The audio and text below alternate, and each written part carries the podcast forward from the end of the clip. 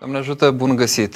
Suntem din nou în uh, direct la emisiunea Întreabă Preotul aici pe Infinit TV, o emisiune realizată în colaborare cu Mitropolia Moldovei și Bucovinei. Ea este și transmisă de portalul Doxologia pe canalele de Facebook și de YouTube. Așadar, veți putea interveni și telefonic, uh, nu doar prin mesaje, prin mesaje puteți interveni postând uh, reacțiile voastre sau întrebările voastre la aceste transmisii în direct. Um, colegul uh, nostru, Cătălina Casandre, de la Doxologia, le va prelua și mi le va transmite. Uh, dar puteți intra și telefonic. Aceasta este, ca să zic așa,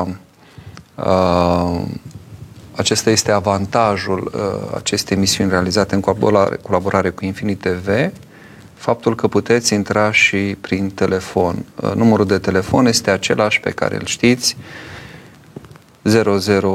004 prefixul 0332 711222. Îl găsiți și afișat.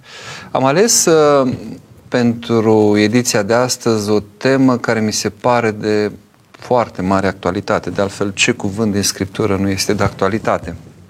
Dar a fost uh, duminică pilda talanților uh, iarăși uh, auzit în, uh, în bisericile noastre și cred că nu toți am reușit să pătrundem înțelesul acestor cuvinte ale Mântuitorului și să vedem ce avem de învățat. Ce avem de învățat pentru noi, pentru viața pe care o trăim aici, ce avem de înțeles despre existența noastră, despre rostul nostru, uh, despre chemarea lui Dumnezeu. Încât am să procedez în felul următor. Am împărțit uh, în uh, șase reprize aceste comentarii la pilda talanților, împărțind așadar pericopa în, în șase părți pe care le voi comenta între aceste șase părți pe care le voi, le voi uh, aborda de-a lungul emisiunii uh, vor fi răspunsuri la întrebări sau reacții la mesajele voastre sau intervenții uh, în direct. Voi prelua telefoanele dacă între timp veți suna.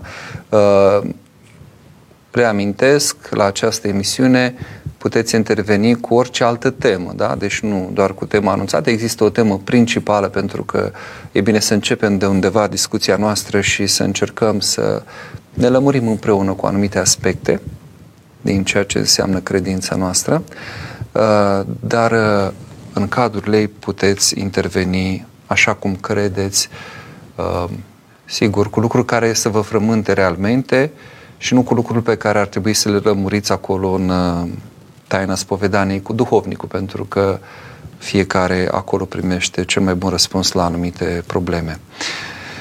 Să începem așadar. Despre împărăția cerurilor, Mântuitorul spune și această pildă numită a talanților. Este vorba de capitolul 25, Evanghelia după Matei,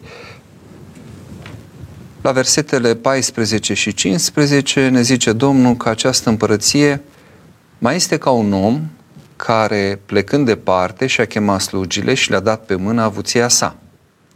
Unuia i-a dat cinci talanți, altuia doi, altuia unu, fieca, fiecăruia după puterea lui și a plecat. Avem aici imaginea omului sau a oamenilor care uh, sunt creați de Dumnezeu și iată, aici au această calitate de slugi. Când te gândești la slugă, te gândești la cineva care slujește, nu? Este în uh, slujba cuiva, este angajat. Uh, Dumnezeu este stăpânul. Este cel care ne cheamă la existență și care ne încredințează uh, din creația sa. Ce ne încredințează? Uh, ne încredințează uh, anumite daruri care uh, ne definesc apoi existența și care constituie un punct de plecare pentru viața noastră. Uh, prea des am auzit uh, confundându-se sau reducându-se ideea de talent la talent, la o calitate deosebită pe care o are cineva, nu un artist, un uh, om de litere. Uh, nu, este vorba de mult mai mult. Înțelesul lui, sigur, uh, literal, este acela de cantitate uh, uh, de argint. Nu? Talent uh, are undeva la vreo, sau avea pe vremea aceea la vreo 26 de kilograme de argint. Asta era echivalentul, deci totuși o cantitate mare. O avere materială, propriu-zisă. Dar când spune aici Mântuitorul de talent, înseamnă că fiecăruia uh, i-a dat ceva uh, ca moștenire și se referă la orice fel de calitate, de, însuci, de însușire, se referă la însuși uh, trupul și sufletul nostru. Uh, mai întâi, Așadar să înțelegem că noi suntem slugile și El este stăpânul. Vreau să lămurim asta pentru că uh, suntem într-o epocă în care uh, oamenii își caută foarte mult și își revendică drepturi peste drepturi și nu se gândesc, vorba unui filozof rus Berdeev, la drepturile lui Dumnezeu, se gândesc doar la drepturile omului. Foarte bine că ne gândim la drepturile noastre, dar să ne gândim și la drepturile celui care ni le-a dat pe toate acestea, fără de care noi n-am fi existat. Așadar, mai întâi să ne așezăm în această relație, să pornim de la date corecte, reale. Dumnezeu este stăpânul, noi suntem slugile. Dar uitați-vă ce minunat că Dumnezeu spune, a dat slugilor pe mână avuția sa. Le-a dat pe mână avuția sa. Gândiți-vă la cineva care când pleacă, lasă totul pe mâna slugilor. Așa și Dumnezeu ne-a dat totul pe mână nouă. Împărțirea pe care o face pare a fi una discriminatorie și la asta ne duce cu gândul uh, împărțirea aceasta de natură cantitativă. Unuia cinci, altuia doi și unui al treilea îi se dă un talent. În realitate nu este vorba de nici o discriminare. Uh, și de unde știm asta? Ne uităm la ce spune Mântuitorul într-o altă pildă, relatată de data aceasta de Evanghelistul Luca, numită pilda minelor. Mina, iarăși, este o unitate de măsură monetară și mi se spune acolo în capitolul 19 despre acel om de neam mare, se înțelege că este uh, Hristos sau Dumnezeu, care s-a dus într-o țară îndepărtată să-și ia domnie și care a dat slugilor sale număr de 10, fiecare câte o mină. Și ajunge fiecare, unul mulțește mina și aduce 10 mine, altul cu aceeași mină obține încă 5 și altul îngroapă acea mină. Așadar, punctul de pornire este același. Vom vedea în uh, următoarea etapă a comentariului uh, de ce 5, de ce 2, respectiv de ce 1. Între timp să luăm un telefon. Bună seara! Bună seara, Doamne ajută! Doamne ajută! Binecuvântat! Domnul să binecuvânteze! Uh, părinte, am, am o întrebare, o problemă mai, mai mare, așa. Simt în mine o, o fățărăcie, o nesinceritate față de mine și oarecum și față de cei de jos și mă tem să nu fie cumva și față de, față de Dumnezeu în primul rând. Cum să o depistez și cum să o alung? Cum să, să mă lepă de el? Vreau să până la 30 am 36 de, de ani și până la 30 de ani nu am cunoscut biserica. Cred că e o luptă între omul cel vechi și cel, cel nou. Ce anume? Deci uh, simțiți că nu sunteți într totul onest, nu vă simțiți uh, fățarnic sau viclean în anumite situații? Da, da, părinte. Deci, de asemenea și printre cunoscuți mai, mi-a mai atras atenția. Măi, nu prea ești tu, fii tu. Sau, nu știu cum să fiu eu. În primul rând, uh, nu vă speriați că atunci când un om uh, se convertește sau când îl află pe Dumnezeu, când trece de la un mod de existență la altul, de multe ori este această etapă de tranziție. N-am rupt-o încă cu vechile obiceiuri, cu vechile prieteșuguri, cu, cu vechiul mod de viață și am intrat într-un altul. Și este o perioadă, ca să zic așa, de cernere, de reașezare. Și în perioada aceasta e foarte posibil să apară manifestări în care uh, nici nu te mai comporți ca înainte, dar parcă nici nu ești tu cel care acum uh, îți, îți asumi, uh, ca să zic așa, o, uh, o nouă identitate, o nouă viață pe care o trăiești în, în Dumnezeu. Deci, uh, uh, asta pe de o parte. Pe de altă parte, uh, e clar că e de lucru aici. A sesizat foarte bine și uh, dacă tot timpul punem înaintea conștiinței ceea ce facem, ceea ce spunem, cum ne comportăm, conștiința ne va zice. Aici ești fățarnic, aici te-ai ascuns, aici ai fost cu două fețe sau de fapt ai urmărit altceva decât ceea ce ai declarat. Și atunci ce facem cu lucrurile acestea? Mergem cu ele la spovedanie. Acesta este îndemnul. Pentru că e ca o lucrare, gândiți-vă de uh, adâncire, exact cum lucrează minerul într-o mină, da? Uh, ca să ajungă la zăcământul cel bun și apoi să-l exploateze, tot sapă, sapă, înaintează, înaintează. Așa facem noi, înaintând unde? În inima noastră, în adâncul ființei noastre, pentru că orice uh, apropiere de Dumnezeu înseamnă și o călătorie în adâncul inimii și invers. Numai dacă mă duc în adâncul inimii, numai așa mă întâlnesc de plin cu Dumnezeu.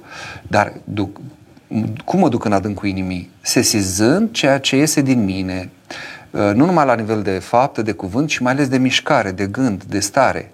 Multe lucruri nu le exprim, dar sunt, eu le trăiesc, le simt. Și atunci acelea le scot la lumină, acelea le mărturisesc și le mărturisesc la rugăciunile de seară, de dimineață, sunt multe momente în care ne mărturisim așa la modul general păcatele, dar mai ales la modul propriu-zis sub întrumarea cuiva, care să ne ghideze în această călătorie către adâncul inimii, această călătorie pe care nu putem face decât cu onestitate.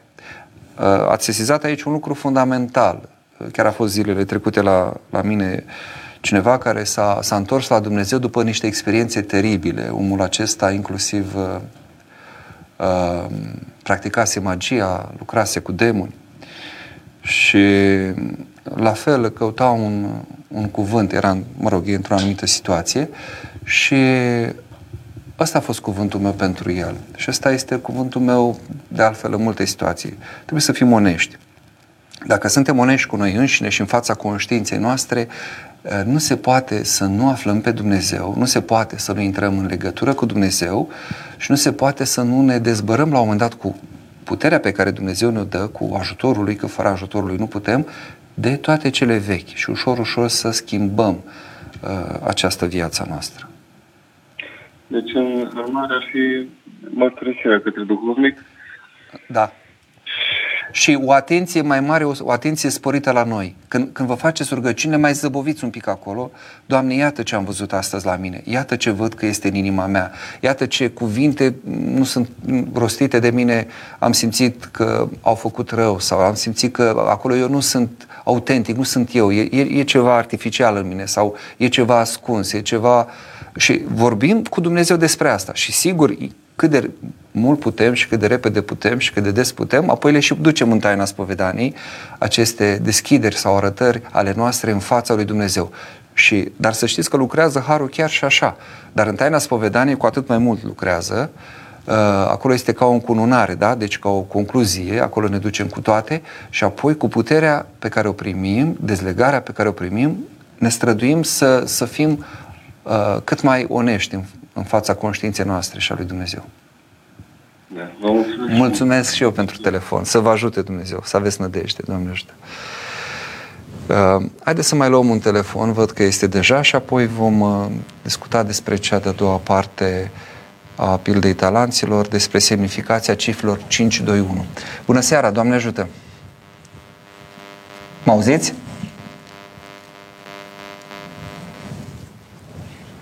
Nu știu dacă mai este pe fir.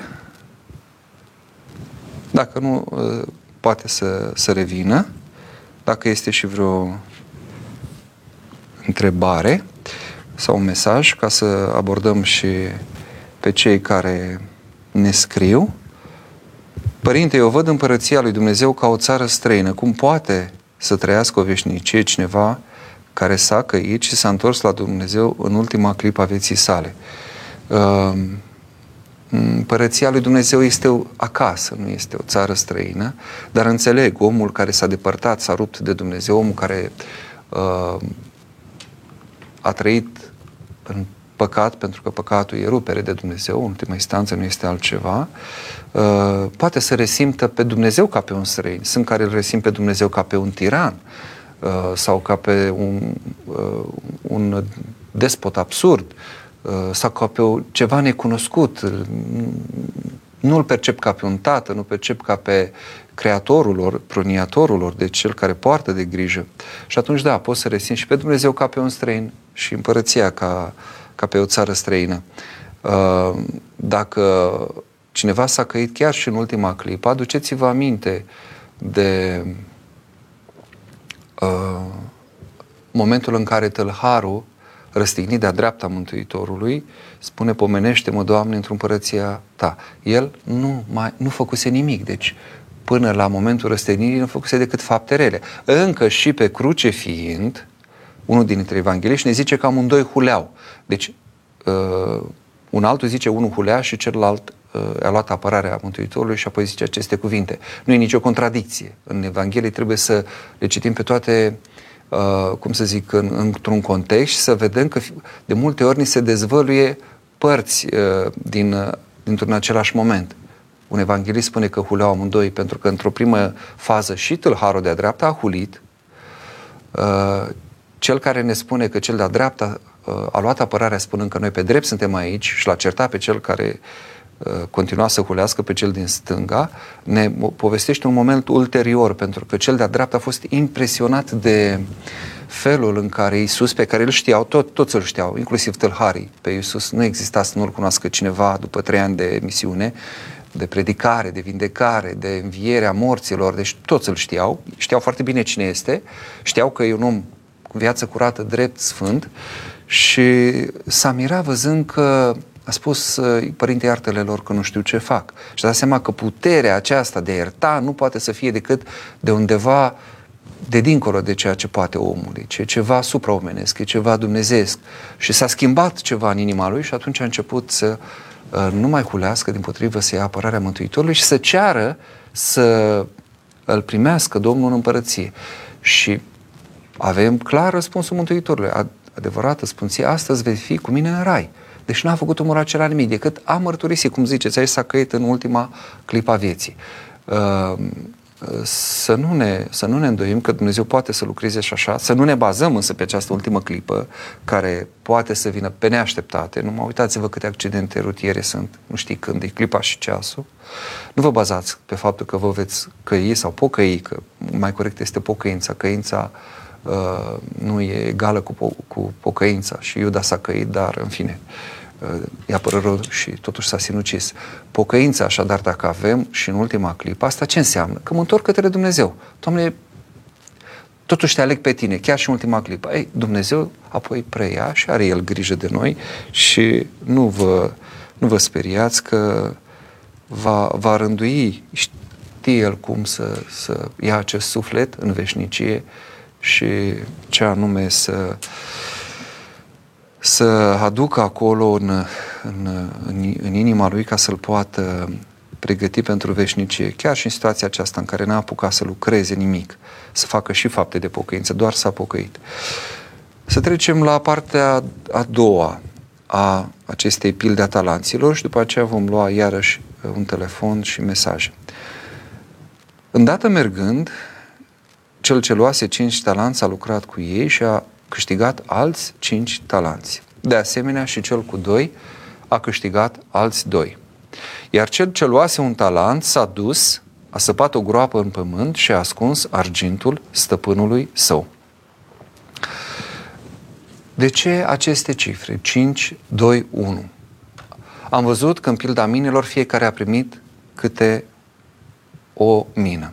Deci cele 10 slugi au primit în mod egal. Ceea ce ne arată că Dumnezeu nu discriminează pe nimeni, fiecare are aceeași șansă de a se mântui, are aceeași șansă de a se sfinți, de a se îndumnezei, de a se întoarce către El. Indiferent că s-a născut într-o familie credincioasă sau într-o familie dezordonată, o familie uh, cu năravuri rele, ne, nu contează punctul de plecare.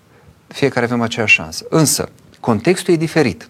E clar că nu e tot una dacă te naști la țară sau la oraș, în, într-o familie de profesori universitari sau de țărani, nu e vorba de diferență aici, ci e vorba că e un context diferit. Și plus că te naști din părinți care au avut înzestrări diferite și ai moșteniri de la ei diferite. Și atunci Dumnezeu ține seama de aceste moșteniri și dă fiecăruia după puterea lui, după cum poate el să lucreze, după cum este el înzestrat.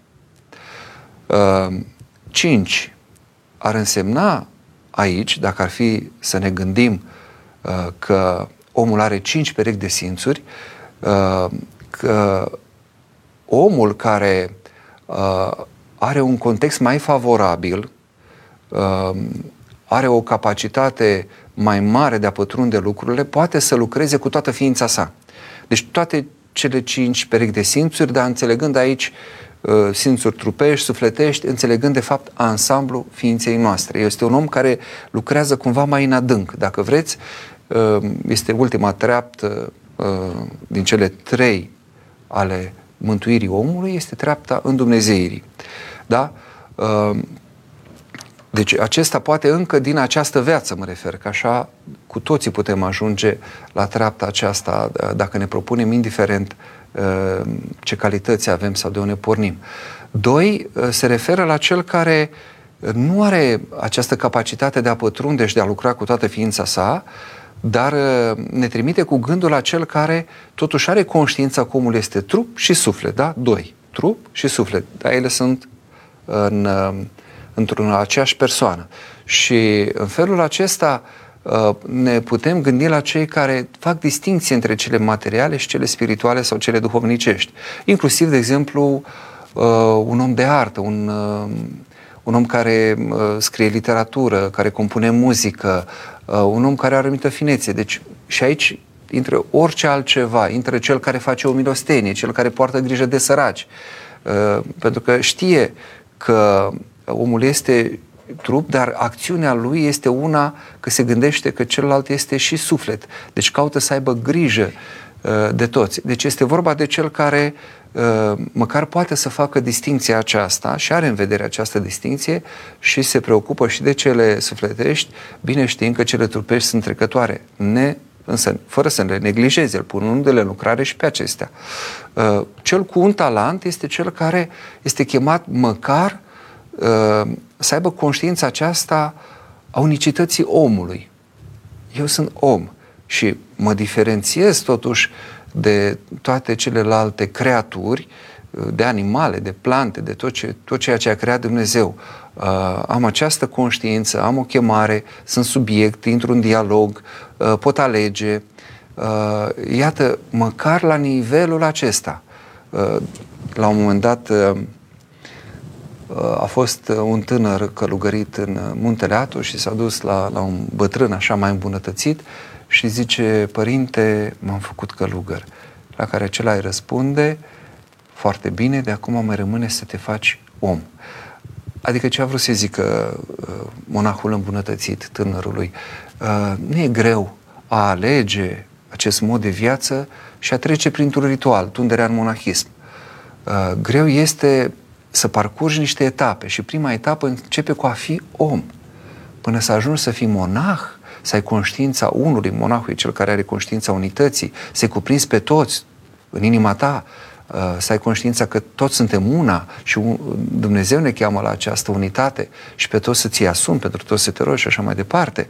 Uh, e cale lungă, dar măcar să fii om, da? Și iată cum îs împărțite uh, darurile funcție de disponibilitate, de receptivitate, de receptivitatea fiecăruia, de contextul în care s-a născut și de punctul lui de plecare. Și fiecare îi se dă aceeași uh, șansă. Ne oprim aici și dacă mai este un telefon, putem să-l preluăm acum. Dacă nu, vedem ce mesaje sau întrebări sunt. Părinte, sunt interesată să citesc mai multe despre psalmi. Mi este teamă să citesc anumiți psalmi. Spre exemplu, psalmul 7 în care blestemele curg. Cum trebuie să citesc? Nu vreau să greșesc și să sar peste paragrafele cu blesteme din două motive. Simt că blestem anumiți oameni sau pe mine și da, am citit că blestemul se referă la diavol, Doi, nu mă simt în stare să blestem diavolul, urăsc ce e rău, caut să fac ce e bine, dar cu siguranță greșesc în mit zilnic. Blestemând chiar pe diavol, nu îi facem pe plac. Uh, am mai vorbit uh, despre psalm și n-am să insist acum în, în alte emisiuni și poate că vom uh, finaliza un uh, proiect la care ne gândim cu colegii de la Doxologia să luăm fiecare psalm și să-l comentăm și să apoi să găsiți dumneavoastră acolo înțelesuri și modalități de raportare la cuvintele fiecărui psalm. Uh, aici, cum să spun, psalmii se pliază foarte mult pe tot ceea ce înseamnă manifestarea noastră în relație cu oamenii și în relație cu Dumnezeu. Sunt acolo toate stările posibile, de la cele de exaltare la cele de desnădejde, de la cele de furie la cele de înduioșare, de la cele de uimire la cele de revoltă. Găsim toate stările în psalm. Deci nu se poate să nu găsim ceva cu care să rezonăm. Vedeți, Dumnezeu a lăsat cuvintele psalmilor tocmai pentru că știe că suntem ființe complexe, care avem tot felul de stări cu care ne confruntăm și de frământări. Și atunci putem, uh, dacă asta binecuvintează duhovnicul, să ne oprim la anumiți salmi cu care rezonăm într-un anumit moment. Da? Poate că nu suntem cu adevărat uh, în stare să rostim niște cuvinte în care deocamdată nu ne regăsim. Nu cred că e o mare problemă. Uh, însă, în momentul în care pășești cu încredere și rostești acele cuvinte Uh, până la urmă și cuvintele unei rugăciuni. De exemplu, cuvintele sunt rugăciuni în liturghie sau sunt cuvinte cu care ne rugăm uh, ale unor sfinți, da? ele sunt rostite de oameni care au ajuns la anumite desăvârșire. Am putea zice că nici pe acelea nu le putem rosti, că n-am ajuns la această desăvârșire. Dar tocmai pentru că eu tind uh, să mă apropii de Dumnezeu pe calea pe care El a lăsat-o, inclusiv prin cele lăsate de Sfinții Săi, uh, mi le asum și le las în mine până când ele la un moment dat lucrează, rodesc. Când zic rugăciunea Doamnei Iisuse și o tot repet, să fim serioși de la început. Nu, nu, nu vreți să-mi spuneți că, cum spui Doamne Iisuse Hristoase, Fiul lui Dumnezeu miluiește-mă, cum a coborât mintea inimă și gata. E o lucrare, e muncă, e o steneală, uh, intri în tot felul de faze, de stări, de plictiseală, de, de repetare mecanică. Deci, dar ne asumăm asta. Așa și aici. Până la urmă, și dacă cineva citește psaltirea, citește catismele așa cum sunt, poate să citească, să înțeleagă că acolo sunt lucrări ale demului, de exemplu, să rămână copiii lui orfani, când blesteam psalm. Uh, nu înseamnă că mă refer la o persoană anume, ci uh, copiii, între ghilimele, ai demonului, ai puterilor întunericului, sunt, păca- sunt păcatele și aceste păcate să rămână orfane, adică să nu aibă parte de nimic, să nu aibă nimic, nicio, să nu mai fie alimentate, hrănite de mine. Uh, deci putem să, să înțelegem lucrurile acestea. Dar, repet, dacă nu, vă puteți rezuma la uh, psalmii și sunt mult psalmi de laudă, de, uh, care cu siguranță uh, vă mângâie inima. Dacă avem telefonul, luăm acum. Doamne ajută! Vă ascult, bună seara! Părinte. Doamne ajută, domnul! M-a auzit? Da, Tiberiu din America, mai sunat eu o dată sau de două ori. Tocmai din Statele Unite. Sau acum nu mai sunt State Unite, înțeleg că sunt un pic dezbinate ale Americii. Păi aici vor, aici vor să, să, să se ajungă părerea mea și a multora ca să aducă America la un... Uh, bine, asta nu e duhovnicește ceea ce vorbim acum, dar uh, cred că vor să o aducă la același nivel cu celelalte țări și se plafoneze, să devină mai săracă, să mai fie o putere și automat urmează ce scrie în Evanghelie.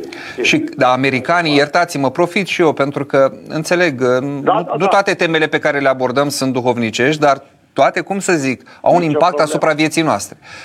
Și atunci Pot creștinul în cetate nu poate fi indiferent. Vă întreb, americanii nu realizează că ei pierd ca națiune în felul acesta? Adică chiar, cum să zic, sunt atât de naivi unii sau manipulați? Cum de, cum de Cum de pică în capcană? Da, eu cred că sunt, uh, sunt manipulați părinții, la fel ca și în România. Vedeți cum e cu biserica, mult sipă ce se întâmplă, că urmărim și noi de aici, sau cel puțin eu. Uh, tot cam același slogane. Deci, da, sunt, nu pot să spun spălați pe creier că e prea dur să zic așa, dar gândiți-vă... Tot, e prea dur, dar să știți că uh, are o doză de realitate, că în momentul în care uh, aproape toată media, nu, aproape toate mijloacele de comunicare transmit da, da. niște mesaje care pot fi mincinoase sau denaturate, asta înseamnă spălare pe creier, psihologii vorbind. Majoritatea părinte sunt mincinoase. Uh, majoritatea și când spun majoritatea mă refer de 99,1% din mass media, 99% din, uh, din mesajul lor este mincinos. Uh, pentru că numai așa se poate manipula, eu știu, prin minciună și tatăl minciunii știm cine este și atunci e foarte ușor, dezvină și vei uh, conduce, să zic așa. Și cum să zic, uh, americanii uh, sunt ca orice om, adică nu sunt mai deosebit sau mai prost sau mai deștept. După părere, eu sunt aici din 96, de 97, mă scuzați. Deci sunt de ceva ani, nu sunt de un an, doi, bă, încă nu știu ce înseamnă America. Știu foarte bine ce înseamnă America și am mers, eu sunt cu tracu, sunt uh, cu camionagiu, să zic așa, și am făcut mai multe aici, numai asta, dar în sfârșit, ca o, ca o paranteză. Și am cunoscut America din toate punctele de vedere, de la nord la sud, de la vest la est, să zic așa, din toate păturile sociale și așa mai departe. E la fel ca orice om. Problema este că se, este manipularea asta mass media, care este oriunde, știți și la ora actuală ce se întâmplă și în România, și omul dacă urmărește o numai anumite știri, cred că alea sunt adevărate. CNN sau altele, eu știu, cum făceau și comuniștii. Ceva în afară de Cum făceau și comuniștii. Da. Repeta, de, deci o minciună repetată de câteva mii de ori devine un adevăr pentru da, da, da, cei da. care ascultă. Numai că să vă spun ce este totuși bine la poporul ăsta american, ce am observat eu. Vă rog. Îi duci, îi duci, îi duci, dar la un moment dat, uh, cum să spun eu, se deșteaptă. Printr-un anumit fel sau altul, nu știu cum. Uh, și când se deșteaptă, atunci sunt foarte uniți și ia măsuri împotriva minciunii, să zic așa. Eu i-am văzut pe americani ca fiind niște oameni foarte liberi. Ei, ei sunt urmași unor oameni care erau foarte liberi, unor oameni care și-au asumat niște pericole, unor oameni curajoși. Și atunci nu se poate ereditar să se fi pierdut această sămânță cumva și probabil asta se deșteaptă în ei. Dintr-o dată se aprinde, se sizează pericolul, se sizează îngrădirea. Da, da, da. Așa cred și eu la fel, că nu, nu poți din, eu știu, dintr-o generație, să zic așa, sau poate, nu știu cum să zic. Hai să vă dau un exemplu clar, ca să fim la subiect. De exemplu, în Chicago și în Los Angeles s-au închis școlile de un an de zile, nu sunt deschise, vă dați seama, de un an de zile. Unde stau în Pennsylvania deschise acum. Dureros. Și uh, nu vreau să intru politică, dar toate statele astea sunt democratice. Și guvernatorul de acolo și toate astea. Și ce se întâmplă acum, de când a venit uh, Biden președinte care e democrat, ce a zis? Uh, domnule, ar trebui să deschidem școlile, ceea ce transpunea de mult, dar în sfârșit. Și zice, ar trebui să deschidem școlile, ar trebui să facem asta și asta și asta. Păi hai să punem, cum facem? Păi trebuie să vaccinăm, trebuie să nu știu ce și trebuie să punem și niște ventilatoare în școli, în fiecare clasă, nu știu, deci sute de milioane de dolari. Deci nu e vorba de ele. Și cine credeți, chiar am auzit ieri la, am citit undeva, uh, și aici sunt anumite știri care sunt adevărate, nu ăștia care sunt uh, mari. CNN-ul, Fox News uh, sau... Deci mai sunt canale de știri oneste pe care puteți conta. Da, da, da, da. Este uh, uh, Max News, Newsmax îi spune la unul dacă urmăriți pe YouTube, Newsmax este foarte bun și în sfârșit. Și cine crezi că a luat contractul ăsta de sute de milioane de dolari? Două familii ale uh, lui uh, prieteni de lui Clinton familia Clinton, știți, care, la altuma, sunt în legătură cu Biden și cu tot. Deci, de sute de milioane, ce să pun niște ventilatoare și anumite ce, ce mai pune ei pe acolo, cu chipurile că sunt, uh, cum se zice, safe, că sunt, adică să fie școala aerisită, dar Eu, eu nu sunt specialist, dar da. din câte știu lucrul ăsta complică. Dacă virusul e în aer, îl, îl plimbă peste tot. Da, asta nu pot să mă pronunț că nu știu, dar ceea ce mi-a atras atenția este că, vedeți cum exact ce se întâmplă și în România, ce se întâmpla și, eu știu, în Rusia sau în alte părți, peste tot în lumea la ora actuală. Corupție la nivel guvernamental și știți ce... Am înțeles. Deci, Bun. da. Aveți, aveați o nedumerire, oricum mă bucur foarte mult că am discutat și cele de da, dinainte. Da, scuzați că, da, da. Uh, nu, vreau să, decât să zic așa despre că ce, ce uh, am auzit un, uh, o predică la un uh, teolog, bineînțeles ortodox, că nu urmăresc altceva, aici grec, uh, care este foarte bine văzut în America, merge și pe la părintele Efrem, uh, pe la mănăstirile părintele Efrem, știți, și mai... În Arizona, nu? Pe la călugări. Da, da, da. La toate, că în Arizona e principală, dar... Mai sunt, da. Cele 18. Da. Și am auzit o chestie interesantă. De fapt, ce vreau să zic, că el zicea că talentul, dacă ar fi, uh, cum să zic eu, evaluat la moneda din ziua de astăzi, unul singur ar fi 50.000 de dolari la ora actuală. Uh, ce, asta, mea, asta că e o paranteză așa, da. Dar cel cu un talent, ăla l-am auzit asta și mi, mi, mi s-a părut foarte interesant și uh, Sfinția voastră puteți să, să, eu știu, să, să dezvoltați puțin, că este la, interesant este că l-a îngropat în pământ, deci s-a legat de pământ foarte mult, de, a rămas în legătură cu pământul, nu cu, uh, cum să zic, cu cerul, nu? Ca ceilalți. Da, da. Și eu m-am gândit așa, acum să-mi spuneți dacă e bine ce am gândit eu sau nu. Ascult talent. Și eu, eu am fost muzicant, am fost profesor de muzică în uh, România. Și m-am gândit talentul care l-am avut eu prin muzică, să zic așa, sau fiecare ce are, trebuie să-l dai lui Dumnezeu și să, cum să zic eu, să, să-l pui în valoare, ceea ce ai învățat tu să faci, dar cu Dumnezeu împreună să pui în valoare. Și ce am observat? Că dacă te gândești așa tot timpul să faci, Uh, Dumnezeu îți găsește calea ca talentul tău să fie pus în, uh, în practică la un nivel mare sau mic. Și vă dau cu ăsta exemplu concret cu mine. De exemplu, eram la muzică și în sfârșit am făcut și la liceu de artă și băteam și la tobe, cântam cu clarinetul, că asta a fost, cu clarinetul am cântat eu. Dar ce vreau să zic, că băteam la tobe și acum ce crezi, părinte? Că bat toaca în biserică. Vedeți cum a luat Dumnezeu de acolo și bat toaca, dar fără să fără să mă învețe cineva, m-am uitat pe YouTube, pe la mănăstiri în România, cum bat părinții pe acolo și e, așa mai departe.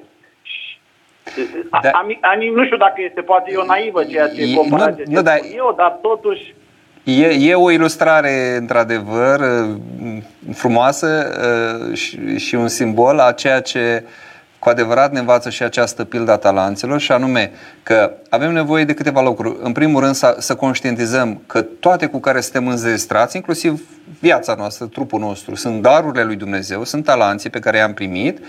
și că toate acestea pe care le facem, cum a zis, trebuie să le facem cu gândul la El, că lucrăm cu ale Lui, pentru El că El va veni și o să vedem mai departe ce se întâmplă când va veni, când vine stăpânul. Deci, cu adevărat, acesta este gândul. Dacă eu lucrez ca pentru Dumnezeu, apoi El mă ghidează. Chiar dacă eu, la un moment dat, nu știu, am luat-o pe o cale greșită sau ceva, dar eu, el vede că eu sunt sincer și eu chiar vreau să fac asta în numele lui sau pentru el sau cu el și cu el și atunci el mă da. aduce. Și iată, pe dumneavoastră v-a adus inclusiv să, să fiți într-o lucrare așa da, mai da. practică. Și cred că mai descoperi alt talent care tu nu, nu i-ai descoperit încă, mă gândesc, nu? La, cum a spus Sfinția voastră, că dacă da. lucrezi cu Dumnezeu și cu gândul la Dumnezeu, descopere talent necunoscut de tine și nici de, de familia ta, părinții de și mai departe. Așa mă gândesc. Da, și o să vedeți mai încolo, mai, când o să comentez, o să spun mai multe pe tema aceasta, că e foarte interesant cum Bun. anume, ce se întâmplă Bun. cu această descoperire a altor lucruri pe care nu le știai despre tine, da? Ținem aproape, da? ne puteți am vorbit atât de mult, Doamne. Da? Bine, sănătate, seară frumoasă, domnește. Haideți să mai uh, comentez o parte că se apropie prima oră de final, prima jumătate a emisiunii și să nu rămân cu versete necomentate și apoi mai răspund la mesaje, eventual mai preluăm apeluri. Uh, după multă vreme, a venit și stăpânul acelor sluși și a făcut socoteala cu ele. Și apropiindu-se cel care luase cinci talanți, a adus alți cinci talanți, zicând, Doamne, cinci talanți mi-ai dat, iată, alți cinci talanți am câștigat cu ei. Zisa lui stăpânul, bine slugă, bună și credincioasă. Peste puține ai fost credincioasă, peste multe te voi pune. Intră într-o bucuria Domnului tău. Apropiindu-se și cel cu doi talanți a zis, Doamne, doi talanți mi-ai dat, iată alți doi talanți am câștigat cu ei. Zisa lui stăpânul, bine, slugă bună și credincioasă, peste puține ai fost credincioasă, peste multe te voi pune, intră într-o bucuria Domnului tău. Uh, așadar, uh, am primit existență. Suntem aduși din neființă la ființă. Ne-am trezit în această lume. Ce facem cu viața noastră? Începem să cercetăm, începem să investigăm, începem să investim, nu? Într-o lucrare, într-o mișcare. Cercetăm, întrebăm, suntem nedumeriți, pornim de undeva. Dar să facem această mișcare. Și ușor, ușor, mai ales dacă suntem onești și îl avem care reper pe Dumnezeu sau dacă nu, oricum onestitatea ne duce până la urmă la Dumnezeu, Dumnezeu știe cum să ne ghideze, El este Părintele nostru, El este Tatăl nostru, iată ajungem ca toate ale noastre uh, să fie puse în lucrare și noi într-un fel să fim împreună creatori cu El. Vedeți, cinci talanți au adus alți cinci, doi talanți au adus alți doi, uh, pentru fiecare nivel și pentru fiecare aspect al ființei mele. De aceea 5 a adus 5, nu 4 sau 6. 2 a adus alți 2 și nu la pilda minelor e altceva. Acolo e uh, altă paradigmă. Dar aici, la asta mă trimite cu gândul că odată ce mă angajez într-o lucrare, toate mele le angajez. Cum zic părinții, dacă lucrezi o virtute, vei lucra toate virtutele. Dacă te lași birui de un păcat, vei fi biruit de toate păcatele sau te lași biruit de o patimă, apoi uh, vei cădea în foarte multe patimi. Uh, aceasta este uh, mișcarea pe care o avem de făcut. Să întrăznim să existăm, să, bucur, să ne bucurăm de viață, să fim recunoscători. Doamne, există, ce minune! Să încep cu asta, așa cum sunt. Bolnav, sănătos, întreg, cu handicap, mai deștept, mai puțin deștept, mai frumos, mai puțin frumos. Nu contează. Oricum, Uh, e o chestiune de tranziție, e ceva provizoriu. În împărăție nu vor mai fi aspecte de genul ăsta. Primim trup nou, uh, suntem uh, restaurați, suntem refăcuți și intrăm acolo în, în, într-o altă etapă. Vedeți, un alt aspect, reacția Domnului, a stăpânului. Peste puține ai fost credincioasă, peste multe te voi pune. Ceea ce ne-a dat Dumnezeu acum este puțin, dar urmează să ne dea mult. Ca să ne dea acel mult, are nevoie să ne vadă dacă suntem fideli în acest puțin. Uh, și aici e uh, acel, uh, acea întâmplare uh, de care am auzit la un moment dat, unii o atribuie uh, unui miliardar uh, On, Onasis, parcă, uh, armatorului Onasis, grecul. Nu știu dacă el sau altcineva ce a făcut. Când a vrut să angajeze pe cineva să-i gestioneze toată averea, și vorbind de averea unui miliardar, uh, intra la interviu oameni cu CV-uri, cu, uh, demonstrau că au capacitate de manager, de ieșeau afară și cineva de sus, că era o clădire, vă dați seama, impunătoare, cu, uh, arunca în holul acela mare în ca, prin care trecea o agrafă de birou pe care el să o vadă că uh, ajunge în fața sa. Cei mai mulți au trecut. Nu, nici nu am băgat de seamă că a căzut o agrafă de birou. O agrafă de birou. Știți ce este? Un clip. Uh, numai unul s-a oprit, a luat agrafa și a păstrat-o.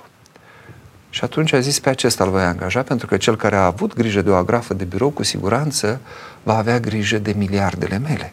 Dar dacă nu ești, n-ai grijă de ceva mic, nu vei avea grijă nici de ceva mare. Vedeți, aici este ceea ce uh, trebuie să înțelegem din felul în care lucrează Dumnezeu, că ne pregătește, după cum unui copil, nu-i dai ceva mult deodată, îl înveți cu cele pe măsura vârstei lui și pe măsură ce crește, poți să încredințezi sarcini deosebite, mai mari.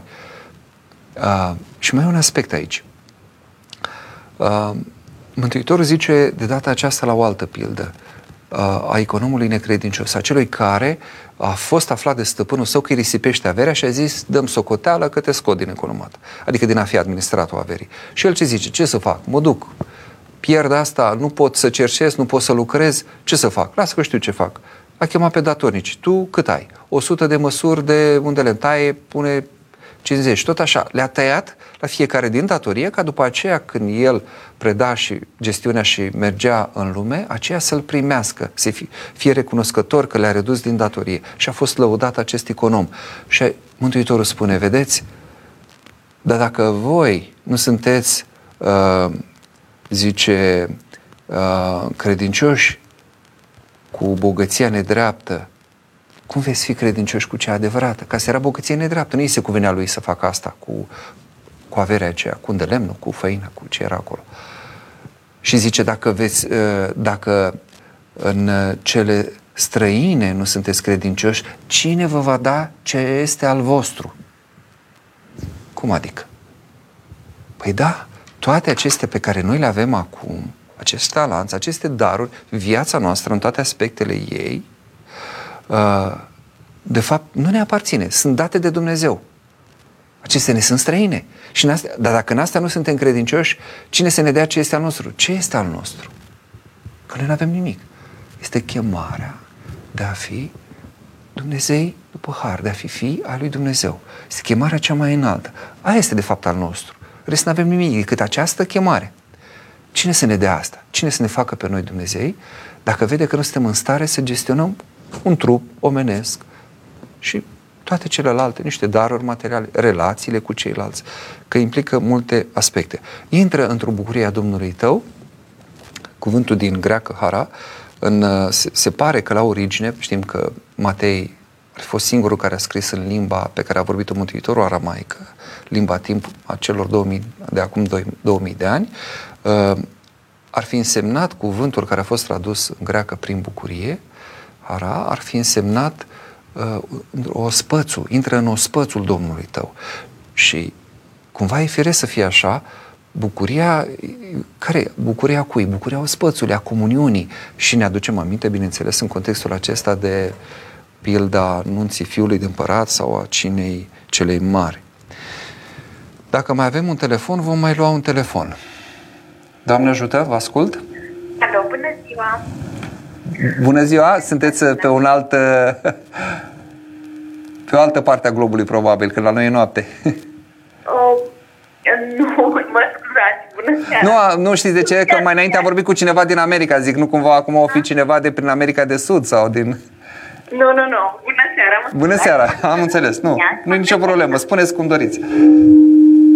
Așa, aș avea două întrebări uh, destul de delicate, să zic așa. Dar sunt niște întrebări sincere, adică chiar uh, mă gândesc la ele. Mă ascult. Așa. Um, prima întrebare ar fi următoarea. De ce Dumnezeu are, se folosește și de lecția um, educației prin uh, evenimente negative în viața noastră în viața noastră și nu doar pe cele pozitive. Deci, deci de ce Dumnezeu, că nu s-a înțeles foarte bine, sunteți probabil undeva afară, de ce Dumnezeu uh, se folosește și de evenimentele negative în viața noastră pentru a ne duce spre credință și nu se folosește doar de evenimente pozitive pentru a ne aduce către el. Haideți să răspundem la aceasta. Uh, întrebarea are în spate o, o, o ipoteză. Plecați de la, de la uh, gândul că Dumnezeu este autorul ca să zic așa, și al celor bune din viața noastră și a celor rele. Ori, este, trebuie, aici trebuie o distinție. Dumnezeu este... Dumnezeu îngăduie. Asta Așa, Dumnezeu este binefăcătorul nostru, categoric, este cel care ne-a dat toate cele bune. Uh, autorul răului în primul rând este diavolul, deci este puterea întunericului care a ales să se rupă de Dumnezeu și care ne, ne istigă și pe noi, ne ispitește și pe noi și noi oamenii suntem cei care uh, facem uh, răul și care rău se reflectă și asupra creației. Nu sunt atâtea situații. Dar mai sunt situații, cum spuneați, în care Dumnezeu a intervenit. Spre exemplu, de ce uh, a adus Dumnezeu potop, nu? Până la urmă acolo ce era? Că doar nu a uitat cineva apa deschisă la baie uh, sau în cadă și s-a umplut tot pământul. Deci nu e acțiunea unui om. Și nu e decizia da. diavolului, e decizia lui Dumnezeu. Păi de ce? Pentru că oamenii aceia, ca să luăm cazul acesta, să discutăm pe concret, oamenii aceia ni se spune, uh, cred că trebuie să dați dumneavoastră mai încet acolo, că se face microfonie. Deci da, oameni...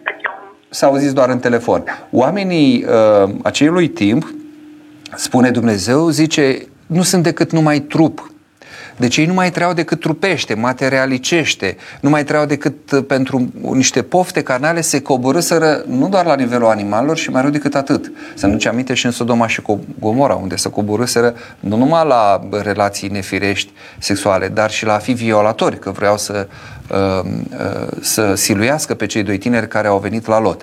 Și atunci Dumnezeu, văzând această răutate pe fața pământului, a luat această decizie de ce? Ca să curme răul, pentru că un om pe care îl lași poate să cadă și mai tare dacă vezi că el nu mai are nicio șansă de îndreptare. Spre exemplu, dacă ai un criminal în serie, dacă ai un criminal în serie și știi că dacă pe ăla nu-l bagi la închisoare acum, îl mai lași un an în viață și îți mai ucide încă 10, ce faci? Alegi să-l bagi la închisoare acum.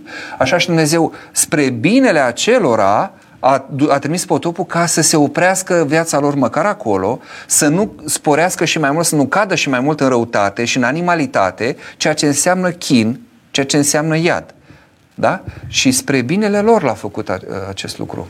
Dar, practic, păcatul este o lipsa conștiinței, să zic așa, sau nu știu, așa văd eu păcatul. Nu știu dacă eu ok viziunea asta.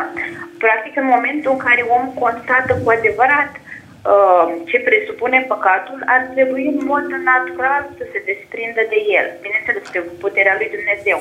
Și atunci întrebarea mea este de ce nu oferă Dumnezeu tocmai această conștiință mult mai înaltă, astfel încât tu să ai o viziune mult mai clară a ceea ce faci și să-ți dai seama că de fapt nu ți este spre folos, acest păcat, să zic, și să te debarasezi în mod natural de el.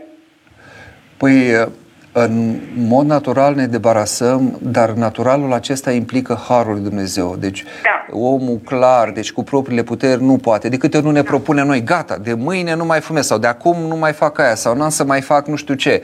Și re, poate rezist o vreme, îmi încordez voința, sunt nu știu cum și la un moment dat cade. Clar că fără harul lui Dumnezeu acest lucru nu se poate. Apoi, gândiți-vă câți dintre noi, și eu vă spun că mai ales în zilele noastre, sunt foarte mulți cei care Uh, știu foarte bine ce e bine și ce e rău.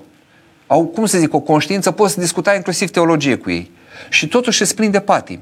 Și totuși cad în păcate grele. Pentru că e diferență totuși mare între a ști, tu poți conștientiza un păcat, dar până să pui în practică, până să...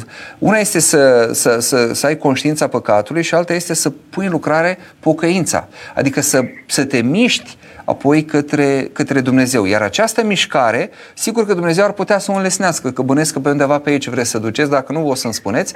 Da. Uh, Dumnezeu ar putea să zică, iată, acum tu înțelegi că, de exemplu, ca să bei e ceva greșit, uite, eu am să fac astfel încât să nu ai ispite. Uh, omul imediat ce ajunge foarte repede la o stare de bine din punctul acesta de vedere, uh, se duce în partea cealaltă, în mândrie, pentru că are impresia că îi se cuvine, că pe, pe merit, că a făcut el ceva ca să merite. Și nu înțelege nimic din tot ce înseamnă travaliul acesta, munca aceasta, ca să te rupi din păcat, care, cum să zic, uh, ne încordează mușchii. De exemplu, uh, sportivul, când repetă aceleași, aceleași exerciții, o face ca să-și întărească musculatura. Nu se poate dintr-o dată. Și mai e ceva, până nu obții ceva cu sacrificiu, nu înțelegi și foarte mulți au căzut foarte repede.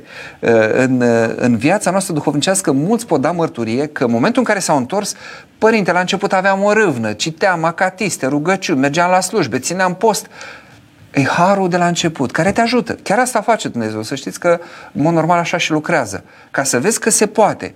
După care zice, hai acum să te văd pe picioarele tale, să văd ce ai înțeles tu din asta. Ce poți tu, ce alegi tu? Și apoi începe, parcă mi-e greu să mă rog, parcă nu mai pot să postez, nu mai pot să mă mai abțin așa ușor.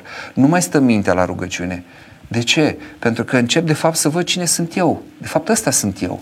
Astea sunt limitele mele, astea sunt puterile mele. Eu aici am ajuns căzând, am ajuns undeva.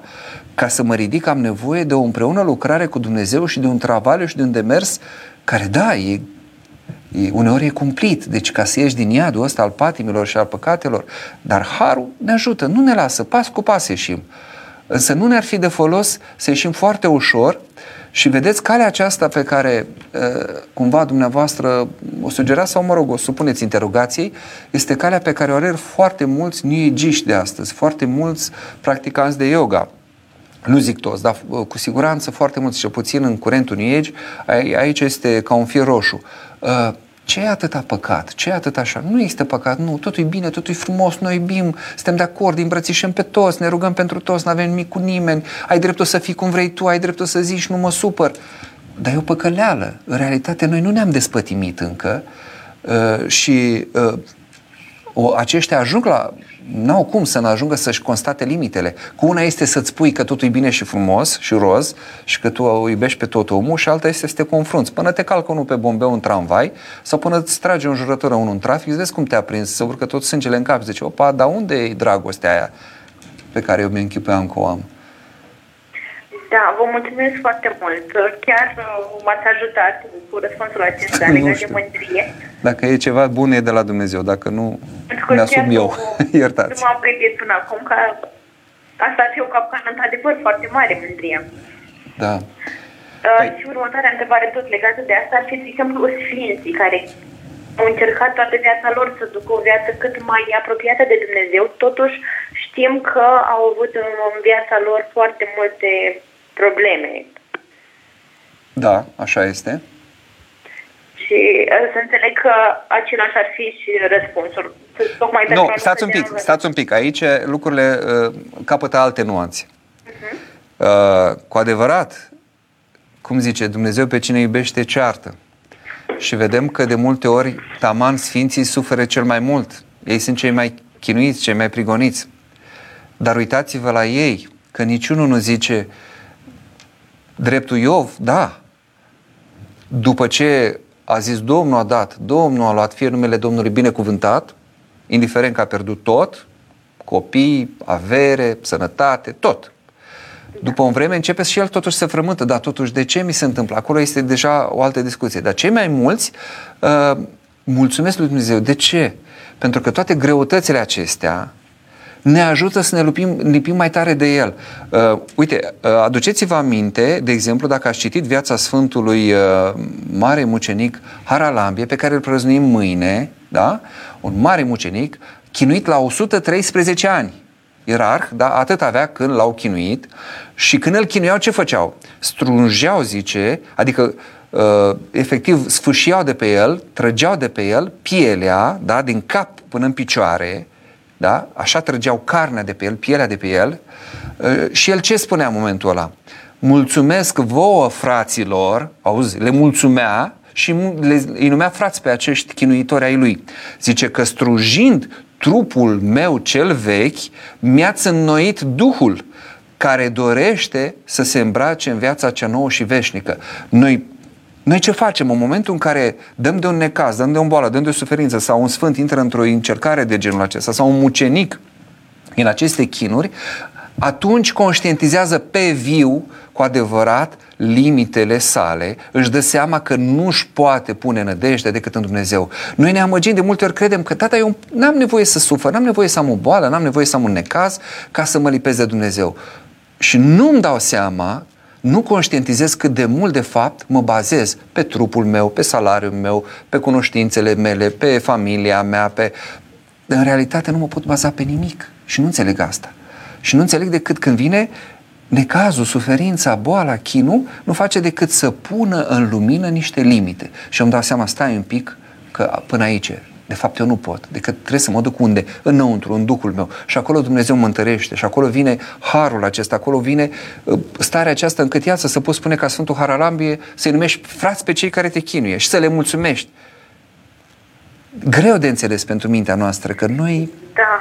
gândim în alt termen, în altă paradigmă. Dar metanoia, pocăința, schimbarea minții, înnoirea modului de a gândi, trebuie să vedem lucrurile din această perspectivă a Duhului și nu aceasta lumească, omenească, logica lumii. Și mulțumesc mult de tot. Și a doua întrebare este întrebarea ce delicată, să zic așa. Și mă, mă rog să mă iertați că vă adresez. Uh, dar chiar este o frământare, să zic așa, sinceră.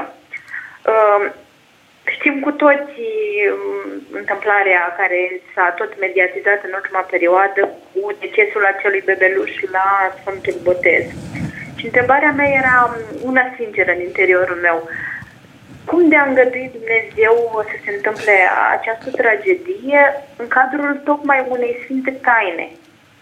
Pentru că vă dați seama că noi, oamenii de rând care nu avem suficientă credință, um, ne-am cutremurat, să zic așa, în credința noastră, auzind lucrul acesta.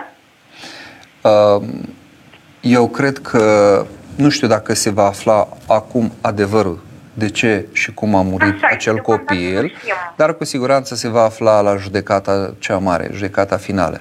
Uh, eu știu două situații. Una în care un astfel de copil uh, după botez a început să-i se facă rău unui astfel de copil și când l-au dus la medici au spus, zice, el are o boală care dacă nu se, dacă nu se arăta acum, dacă nu se arătau acum simptome uh, și veneați mai târziu cu el, deja era prea târziu.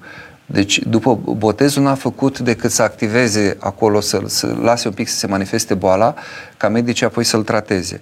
Mai știu cazul unei uh, fete uh, care toată viața ei, săracă, a avut o viață așa, din asta, cum să zic, uh, cu lucruri urâte, furând, desfrânând, mă rog, uh, a ajuns la pușcărie și într-un final a reușit să se întoarcă către Dumnezeu și să facă o pocăință atât de teribilă, părintele a reușit să o spovedească și să o împărtășească, după care a murit.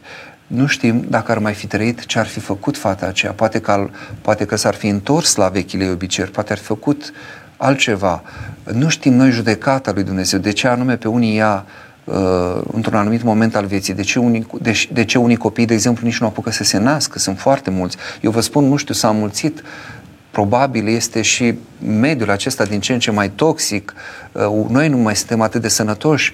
Multe mame pierd copii în pântece, mame credincioase, mame care au avut viață curată. Nu vorbim de alte situații, că au luat contraceptive sau nu știu ce alt, ceva și-au băgat în organism. Și totuși pierd copii, dar noi nu știm judecata aceasta, nu știm de ce este mai bine așa. Nu rămâne decât să avem încredere. De aceea vorbim aici de credință și nu de rațiune în sensul omenesc al cuvântului de calcul. Se întâmplă asta pentru că aici nu e vorba de cauză-efect. E ceva dincolo și nu e chestiune ilogică, ci supralogică. Dar eu sunt convins că pentru pruncul Iustin Dumnezeu să-l N-are, nu putem spune să-l ierte că n-a avut săracul păcat, mai ales a murit după botez, să, să-l odihnească acolo în bucuria lui, Pruncul Istine este foarte bine acum unde este și cine știe ce viață ar fi avut, nu știm noi. Durerea părinților e mare, uriașă, știu. Ce rânduială are Dumnezeu vom înțelege la judecată, nu putem acum înțelege. Dar nu cred că botezul, adică acea fundare de total 3,3 secunde, ceva de genul s-au calculat, de 3 ori cât l-a fundat și cum acoperindu-i fața, au făcut să moară. Și nu poți, eu dacă mă apuc 110 ml să-i beau, să adult, credeți-mă că mi-a mai mult de 3 secunde. Deci nu, e, nu cred că e asta. Da. Mulțumesc mult. Mulțumesc și eu pentru telefon. Mări. Seară binecuvântată. Doamne ajută. Am trecut deja în cea de-a doua parte și aș vrea să fiu sigur că reușim să vorbim despre pilda talanților până la capăt. Am parcurs una, două, trei părți.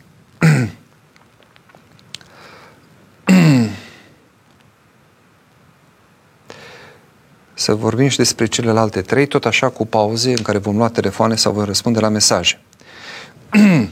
Apropiindu-se apoi și cel care primise un talent, a zis, Doamne, te-am știut că ești om aspru, care seceri unde n-ai semănat și aduni de unde n-ai împrăștiat. Și temându-mă, m-am dus de am ascuns talentul tău în pământ. iată, ai ce este al tău. Și răspunzând stăpânul le-a zis, slugă vicleană și leneșă, știai că secer unde n-am semănat și adun de unde n-am împrăștiat. Se cuvenea deci ca tu să pui banii mei la zarafi și eu venind aș fi luat ce este al meu cu dobândă. A îngropa talentul în pământ înseamnă a face exact cum au procedat, practic, oamenii uh, de care am vorbit mai înainte, cei de dinainte de potop, care erau doar trup. Da? Trăiau doar biologic, mâncau, beau, uh, se împreunau și celelalte, dar nu mai aveau nicio rațiune uh, spirituală, sufletească, nicio raportare la Dumnezeu, nimic. Și atunci îngropi în pământ viața ta, o lipești de pământ, o astupi cu pământ, te înconjori de pământ, adică te duci către toate cele materiale, biologice, pe care le vezi ca fiind scopuri în sine. Mai e ceva aici. Uh, ideea asta că uh, vrei o anumită siguranță, este o idolatrizare, o exacerbare a siguranței. Ăsta ce a zis? Îngrop talentul în pământ, îl ascund, nu știe nimeni, așa e în siguranță. Și se potrivește foarte bine cu ceea ce trăim în timpurile noastre, unde, da, bine este să veghem, să fim precauți, să fim în siguranță, dar de aici până la a absolutiza sau a idolatriza, siguranța este lucru uriaș, distanță uriașă, ne închinăm acestui zeu al siguranței, de dragul siguranței, închidem tot, oprim tot, viață, școală, adică trebuie și lucrurile un pic gândite, un pic mai rațional, văzut ce mai înseamnă viață în condițiile în care tot îngropăm, nu? Ne izolăm, ne închidem, gata, ca să nu ne îmbolnăvim. Și ce trăim de fapt? Nu zic că să ne îmbolnăvim, dar totuși nu este extrema aceasta soluția. Și uh, îl numește slugă ficleană și leneșă stăpânul pe acest om. În pilda minelor zice, uh, din cuvintele tale te voi judeca, slugă vicleană. Cu alte cuvinte, omul acesta vine cu o îndreptățire și zice, în regulă, tu ai avut o motivație pentru care ai îngropat. Haide să vedem dacă stă în picioare motivația ta. Zice, tocmai pentru că mă acuz pe mine că sunt nedrept, că secer unde n-am semănat, adică, vezi, Doamne, eu iau și ce n-am dat sau uh, de ce n-ai dat banii mei la zarafi? Le dai acolo, erau în siguranță dacă îi dai la zarafi, că aveau interesul să-i păstreze bine, să-i chivernisească și să-i mulțească. Adică ei, din schimbul acesta de bani mai rămânea tot timpul un procent, cum e și acum la schimbul valutar, sau mai era, este varianta de împrumut, cum se întâmplă și cu băncile, și rămâne o dobândă. Și luam și eu ceva. Adică tu arătai că chiar ți-a păsat de ceea ce ți-am dat eu. Nu ai fost indiferent. Dacă eu ți-am încredințat ceva, un bun, tu te-ai preocupat de el, îngropându-l, de fapt, l-ai, ca și cum uh, l-ai desconsidera. Nu îmi trebuie, să și le înapoi, să mă lese în pace Dumnezeu. Ce mi-a dat viața? Ia, ia-o de aici. Mi-a dat minte. Ei, și las. Dăm înapoi. Iată, se poate face mișcarea aceasta și vedeți, e cu tremurător cuvântul acesta la judecată, nu o să avem îndreptățire, o să venim cu tot felul de lucruri. Doamne, dar eu uh, uh, nu te-am găsit pentru că și n-am împlinit poruncile, că să vezi că au fost condițiile nu știu cum, că m-am născut nu știu cum, cu tare mi-a zis nu știu ce, am fost sub influență sau, uh, dar eu nu te-am văzut, unde erai? trebuia să mi te arăți, uh, ca eu să chiar să cred în tine. Și Dumnezeu va veni și va zice, bine, bine, am înțeles, Asta este părerea ta, cu asta viitorul judecată. Bine. Haide să vedem, din cuvintele tale te judecăm. Da. Deci eu nu spun altceva decât ceea ce iau de bun ce ai spus tu. Hai să vedem aici. Totuși, în acest context despre care tu vorbești, ce puteai să faci? Iată, puteai să faci ceva. Și vom vedea, cu tremurându-ne, că și noi, de fapt, putem să ne ajungem. Sper să fiecare să aibă răspuns bun la judecată. Um,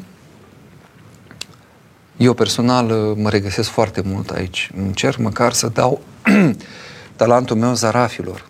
Inclusiv faptul că realizez această emisiune, uh, măcar un cuvânt poate de la mine sau prin mine, de la Dumnezeu, că de la El e, nu, talentul, să ajungă la, la cineva care poate că îl pune în lucrare, poate atinge o inimă și voi lua și eu, voi fi și eu părtaș la câștigul lui, chiar dacă eu sunt viclean și leneș, pentru că n-am cum să mă văd altfel, pentru că eu știu ce a pus Dumnezeu în mine și știu ce fac eu de fapt. Haideți să mai luăm un telefon. Nu, nu este telefon. Atunci să mai răspundem la mesaje, să mai abordăm din uh, întrebări. Să vedem ce ne-a pregătit aici Cătălin. Părinte, Dumnezeu mă ascultă rugăciune chiar dacă îmi vin alte gânduri rele? Da, gândurile pot veni. Faptul că îmi vine un gând, o ispită nu e în păcat. Este prima etapă a căderii. Eu pot să zic, Doamne, iată, ia gândul ăsta. Eu nu vreau să mă însuțesc cu acest gând. Uneori îmi vine gând de hulă. Știu care îmi spun, se roagă inclusiv la Maica Domnului și deodată vine un gând de hulă, că au auzit ei nu știu unde sau poate în familia lor cineva a blestemat, a vorbit urât de Maica Domnului și dintr-o dată țâșnește. Lasă să iasă la iveală, bine că a venit, zic, Doamne, ia asta de la mine. Mulțumesc că mi-a arătat fie că a ieșit asta din inima mea, din cele ce erau în mine și nu le mai știam, fie că a venit pe fondul unei slăbiciuni, vulnerabilități, a venit de la diavolul, că de unde vin gândurile rele. Foarte bine că am văzut că am o vulnerabilitate, că într-o uh, țeavă bagi apă să vezi înainte de a da Domnul la instalație, să vezi, curge pe undeva, a, curge pe acolo, acolo e punctul slab, hai să uh, rezolv problema, să repar. De faptul că vin, nu e o problemă. Doamne, nu mă lăsa. Deci Dumnezeu ascultă, cu, cu atât mai mult ascultă. E o lucrare aici, nu vă lăsați. Dumnezeu, ziditorul, atot stăpânitor fiind, nu are nevoie ca noi, zidirea sa, beneficiarii milosteniei lui, să-i recunoaștem drepturile. Cine dintre mireni are impresia că poate aduce acest subiect în discuție, își face un mare de serviciu. Ceea ce trebuie să ne călăzească pe noi, cei care îl mărturisim pe Mântuitorul, este că Dumnezeu înseamnă iubire, miluiește-ne, Doamne. Probabil faceți referire la ce am zis la un moment dat că ar fi zis Berdeev, că, dar el a zis-o nu în sensul în care Dumnezeu chiar revendică niște drepturi, deși vedeți că le revendică, în pilda talanților, el vine și le întreabă ce ai făcut. Dar vom vedea de ce întreabă, nu întreabă pentru că are nevoie pentru el.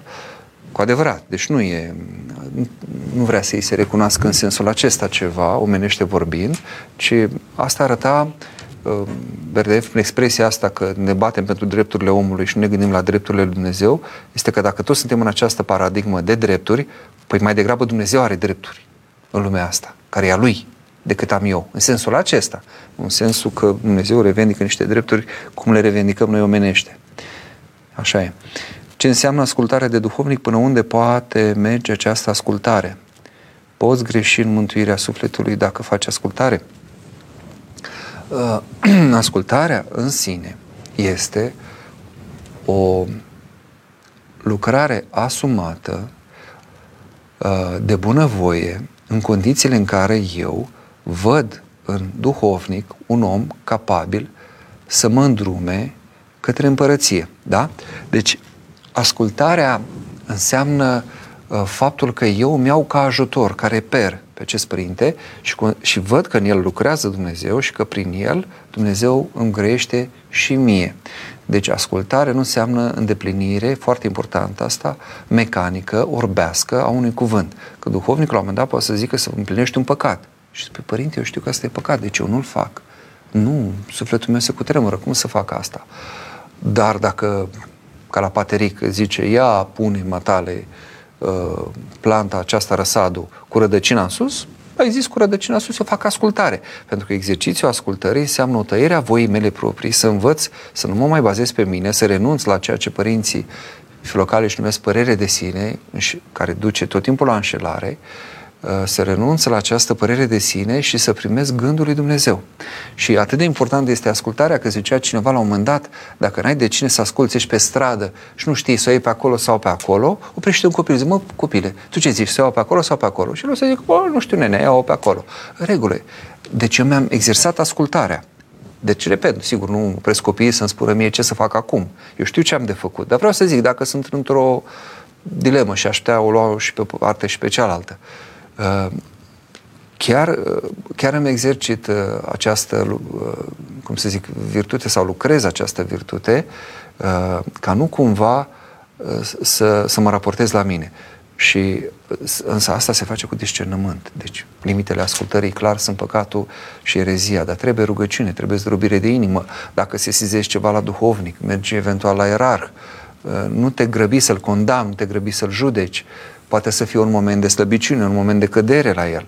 Uh, adică lucrurile sunt un pic mai, uh, mai nuanțate. Părinte, în anul acesta ne-am hotărât să ne căsătorim, dar în ultima perioadă numai încurcături avem. Cum ar trebui să ne rugăm pentru a trece mai ușor peste toate problemele? Uh,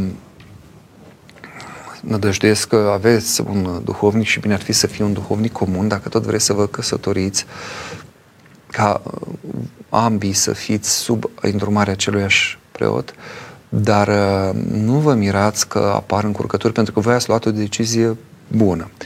Faptul că oamenii se căsătoresc, caută binecuvântarea lui Dumnezeu, caută să intre în rânduială și să fie cum a lăsat Dumnezeu pe cei care aleg această cale, pentru că sunt și calea monahismului și calea celui care rămâne singur, cu sau fără voie, dar și asumă, este calea aceasta a căsătoriei, care e o cale uh, dumnezească. Încă de la început Dumnezeu a creat bărbat și femeie pe om. Uh, și atunci, clar că dracii nu dor, nu vă lasă în pace, nu sunt mulțumiți de faptul că ați ales uh, acest lucru și rugați-vă cu acele rugăciuni care vă întăresc și vă mângâie cel mai mult. Simțiți că un acatist la un anumit sfânt sau la o sfântă vă ajută? Asta. Simțiți că paraclisul Maicii Domnului? Asta. Simțiți că psaltirea vă întărește? Faceți asta. Căutați să vă și spovedeți un pic. Vedeți că s-ar putea aceste atacuri sau încurcături să fie și pentru că sunt lucruri nelămurite. Dumnezeu zice, bun, vreți să faceți pasul ăsta? Foarte bine. Dar haideți să faceți-l în curăție, pentru că, iată, altfel sunteți vulnerabili puteți fi atacați și dracu și revendică niște drepturi asupra voastră, pentru că ați făcut voia lui în anumite privințe și acum e nevoie, dacă vreți să primiți, să faceți voia mea, să vă mărturisiți. Poate ați avut relații intime înainte, poate ați făcut nu știu ce lucruri, fiecare separat sau împreună. Liniștiți-vă, curățiți-vă, spovediți-vă și, sigur, rugați-vă. Să mai abordăm penultima parte din pilda talanților.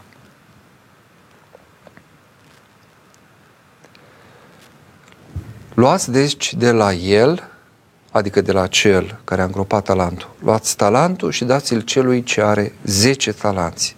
Căci tot celui ce are îi se va da și va prisosi, iar de la cel ce n-are și ce are îi se va lua. Uh,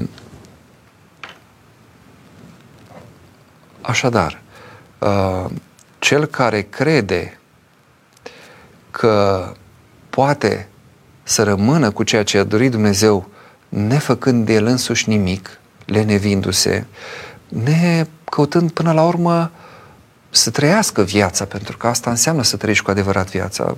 A trăi viața nu înseamnă a trăi în chefuri și în desfrânări și în fața televizorului sau cu ochii lipiți de, de ecranul telefonului.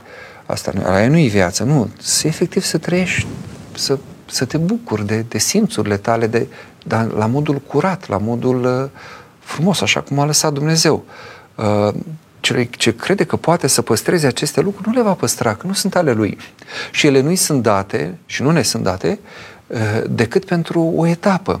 Pentru ca noi să ne exersăm o alegere, să facem o opțiune, ca apoi Dumnezeu să vadă în ce măsură ne poate da cele care s-au gătit pentru noi, de care vorbeam la un moment dat, cele care sunt gândite pentru noi. De-aia zice la judecată uh, de apoi, în, uh, când desparte păstorul oile de capre, veniți binecuvântații tatălui meu, de moșteniți împărăția cerurilor, cea gătită vouă încă de la întemeierea lumii. Pe cei care numește blestemați și le zice să meargă cu diavolului, zice de găt- că mergeți în focul gătit diavolilor și slugilor lui. Adică nu e pentru om, iadul. Uh, e alegerea uh, acestei puteri uh, satanice a lui Lucifer, care a căzut, înger mare fiind, cel mai mare dintre îngeri, împreună cu o parte dintre ei, au ales să se rupă de Dumnezeu, este dreptul lor, libertatea lor și iată unde au ajuns. Ce vedem în această pildă a talanților? Că stăpânul când vine, nu cere pentru sine. Foarte important. Vedeți? Deci el nu revendică, el zice, vreau să văd ce ai lucrat, dar nu zice după hai, acum dăm. Tu dăm cei 10 talanți, tu dăm de... Nu. Vedeți, zice, dați-l talentul cel îngropat celui ce are deja 10. Nu? Cum la pilda minilor la fel. Și uh, se miră slugile, zice, stăpâne, dar ăla de are 10 mine, taman lui îi dai? Adică, dar de ce lui? De ce nu-i celui cu mai puține mine, nu? Care a uh, mai câștigat uh, două mine sau uh, cinci mine. Ai, la fel și aici. De ce îl dă celui care cu cinci talanți a mai câștigat al cinci, nu dă celui care cu doi a mai câștigat doi. Deci, odată e clar, Dumnezeu nu vrea pentru sine. El când vine, va veni să vadă ce am făcut noi, ca tot pentru noi să fie gătite acestea, adică tot, nouă să ne, tot noi să le folosim. Uh, noi lucrăm ceva, noi, ca să vorbim în termeni economici, primim o sumă, o investim și după aceea scoatem un profit și cel care ne-a dat banii nu ne cere nici suma inițială, nici profitul. Vrea să rămână la noi, dar vrea să vadă că am lucrat. Pentru că asta este viața, asta este chemarea noastră. Uh, dar de cel de celui cu 10? Pentru că acela poate să împlinească mai mult. Acela poate să ducă mai mult. Mai poate prelua încă un talent, încă un dar pe care să lucreze.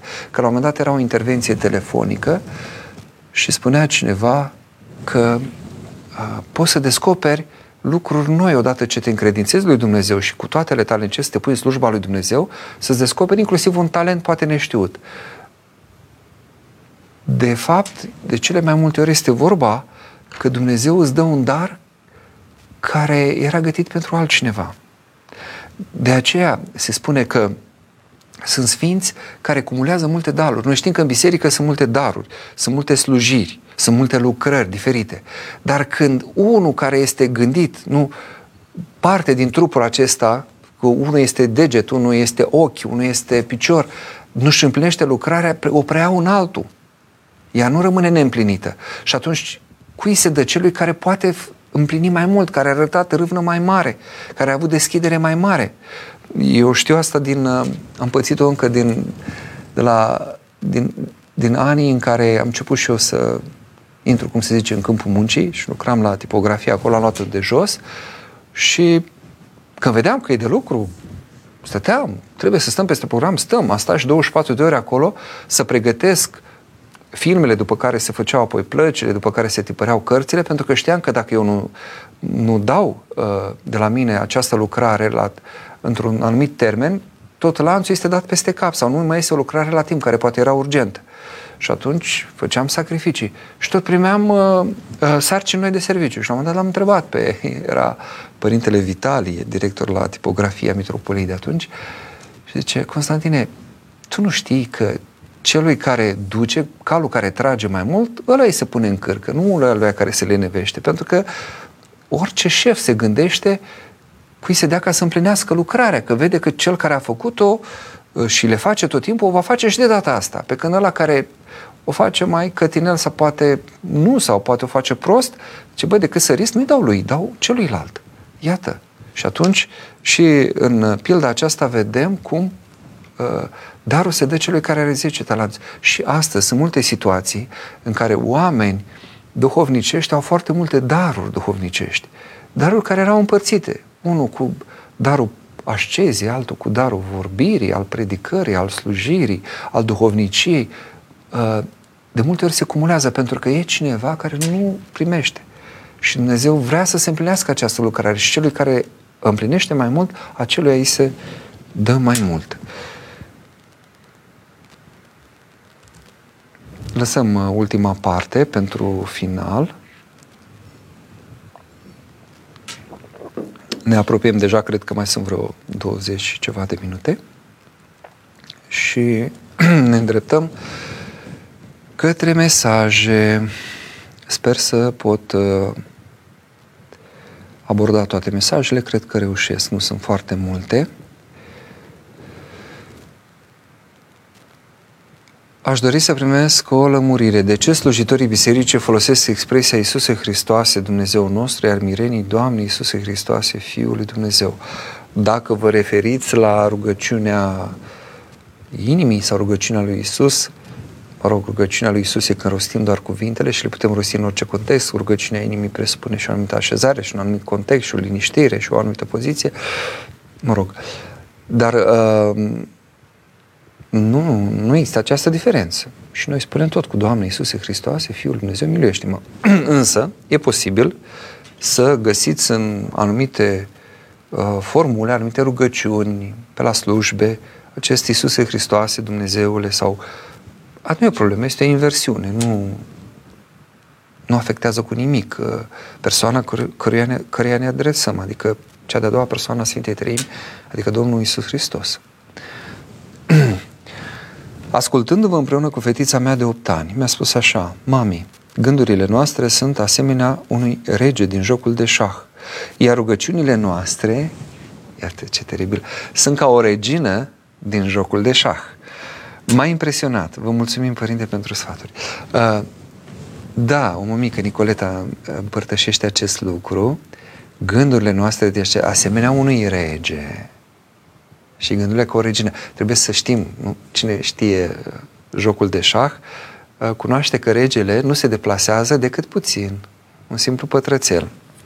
Uh, deci o mișcare foarte limitată, deși e rege. Pe când regina se poate deplasa pe orice direcție, oricât, pe diagonală sau pe orice latură. Oriunde. Poate să meargă dintr-un capăt în altul al tablei de, de șah. Încât, cu adevărat, Uh, un gând, da, pot să am multe gânduri, mă rog, multe nici nu știu de unde vin. Pot să vină, cum spuneam, din cele ascunse ale mele și într-o dată mi-a par, de unde mi-a venit mie gândul ăsta și de fapt sunt lucruri adunate acolo, pot să le ascult, fie lucruri ascultate de mine când eram prunc, chiar și în pântecele mamei. Se pot înscrie ca o informație și într-o dată asta s-a înscris în mine, eu absorb, da? Ca om odată, din momentul conceperei, tot încep să absorb ceea ce se întâmplă. De aceea contează enorm cum trăiește mama, cum trăiește tata, în ce mediu, cum. Și de aceea spuneam că avem, apropo de pilda talanților, puncte de plecare diferite. Dar aceeași șansă de a ne mântui și în Dumnezeu. Uh, însă rugăciunea, de fapt, este moment, un gând în, a, aruncat către Dumnezeu, întins către El, exact ca o săgeată aruncată din arc, îndreptată către El. Și atunci nu e doar puterea mea, că e mișcarea pe care eu o fac cu Dumnezeu. Dumnezeu însuși mă ajută să fac mișcarea aceasta, gândul meu să ajungă unde? Tocmai la Dumnezeu. Ehm, de aceea se și spune că noi nu știm să ne rugăm cum trebuie, ci Duhul se roagă în noi cu suspine negrăite. Adică această mișcare mă ajută Duhul să mă rog. Cum ar trebui să decurgă o prietenie dintre un, bă- băiat și o fată pentru ca ei să ajungă la căsătorie? Uh, pregătirea pentru căsătorie începe, întreba cineva de când? Începe chiar de când se naște omul, chiar din familie. Pentru că în momentul în care omul s-a născut, începe, cum spuneam, să înregistreze tot ce este în jurul său, și începe să, să aibă repere, să aibă modele. Unii poate au familie, alții poate nu au. Unii poate au mamă, alții au doar tată, alții au și mamă și tată, oameni de o anumită așezare, sufletească, duhovnicească, alții poate că trăiesc în păcate grele. El are un reper. Și felul în care ve- ceea ce vede el în jur îl va influența ulterior în, în ceea ce va face. Sigur, că aici intervine și libertatea. Nu este o chestiune, uh, cum să zic, uh, de fatalitate aici. Noi nu suntem obligați să repetăm ce am văzut la părinții noștri sau cei din jurul nostru. Uh, dar există presiunea asta. Există modelul acesta care ni s-a întipărit, cu care ne vom confrunta, pe care îl să putem birui dacă e un model rău, cu Harul Lui Dumnezeu, cu puterea Lui, alegând, Doamne, eu nu vreau să fac asta, ajută-mă să mă desprind de ce am văzut la mama și la tata, ei rămân părinții mei, orice ar fi, indiferent cât de mult au greșit sau în ce păcate au trăit, sunt mama și tata pentru că, și îi cinstesc pentru că prin ei mi-ai dat viață, punct. Orice altceva nu, nu mai contează, esențial e asta, că am primit viață.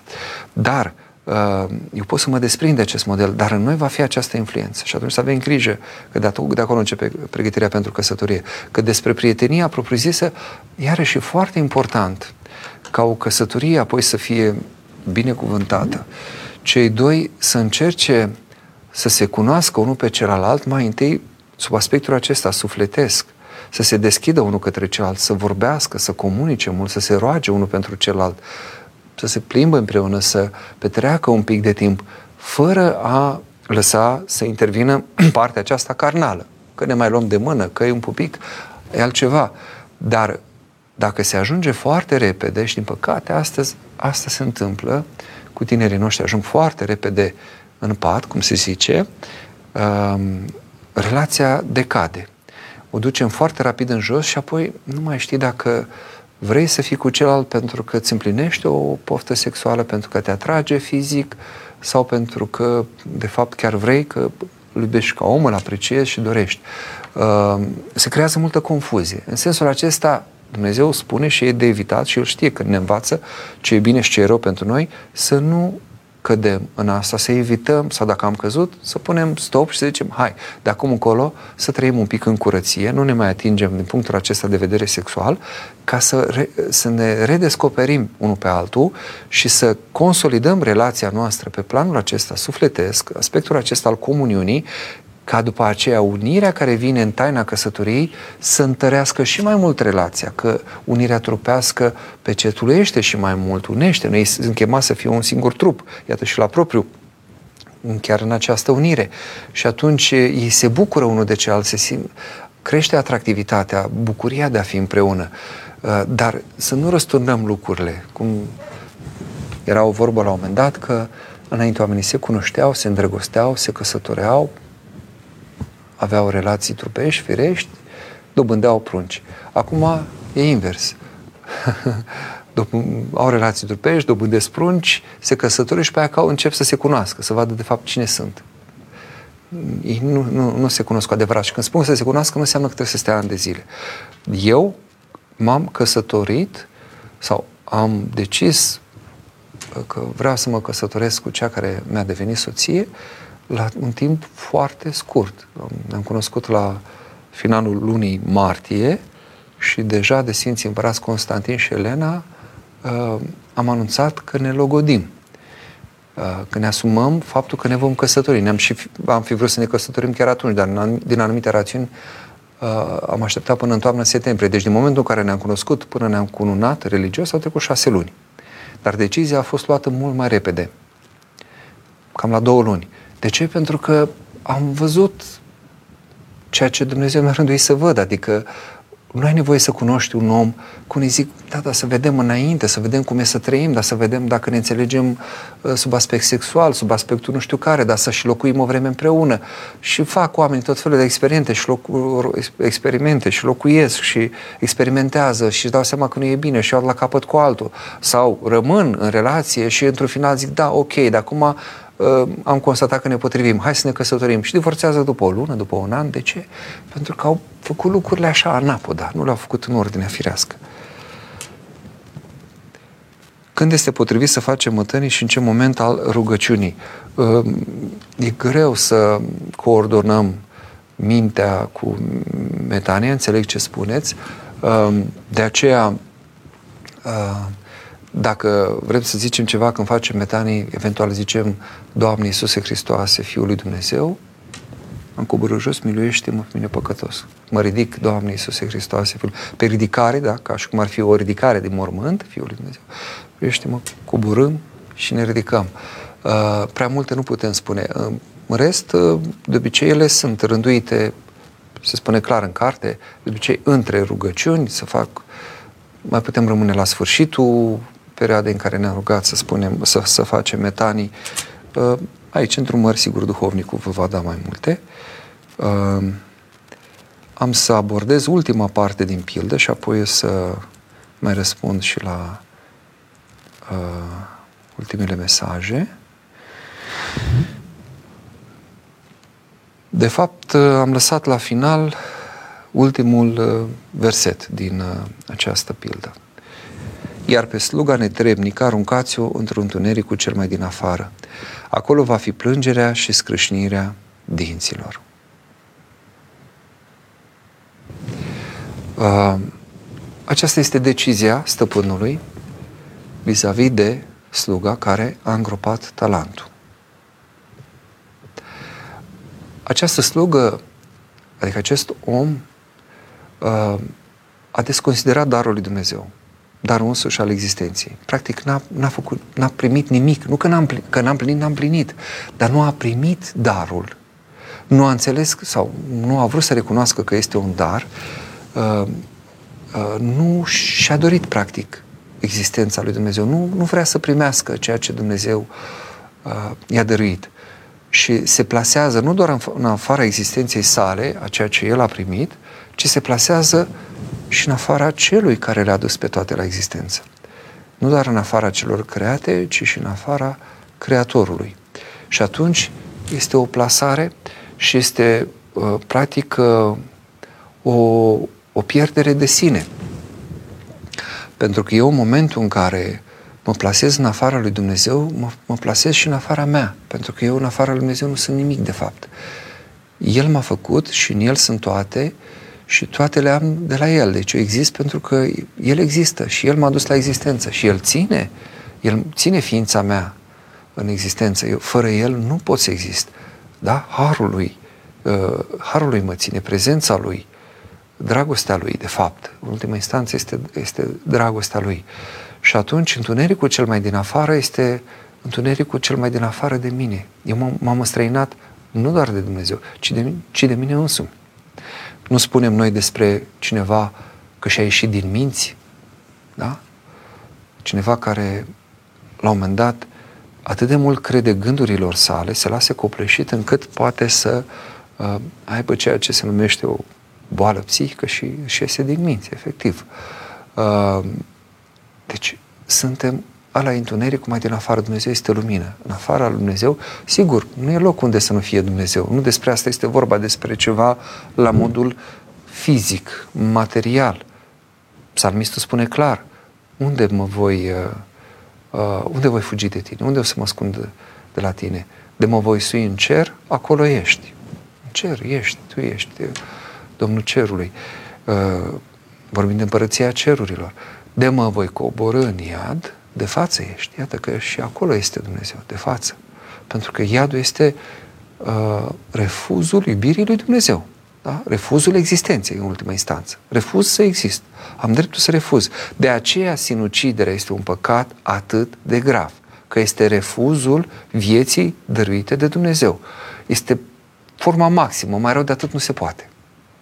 De aceea, Iuda Iscarioteanu a recurs la acest gest da? Cel care l-a trădat, l-a vândut pe Domnul, deși putea să rămână, el s-a căit, cum a zis, i-a părut rău de ce a făcut, a dat banii înapoi, aceia nu au vrut să-i primească, să nu-i pună înapoi în templu, că să plată pentru sânge nevinovat și, mă rog, el a zis că a vândut sânge nevinovat, mă rog, ceilalți nu considerau că e nevinovat, uh, uh, mai mari uh, ai celor vremuri, și au cumpărat așa numita țarină oral, olarului care, în care se îngropau străinii.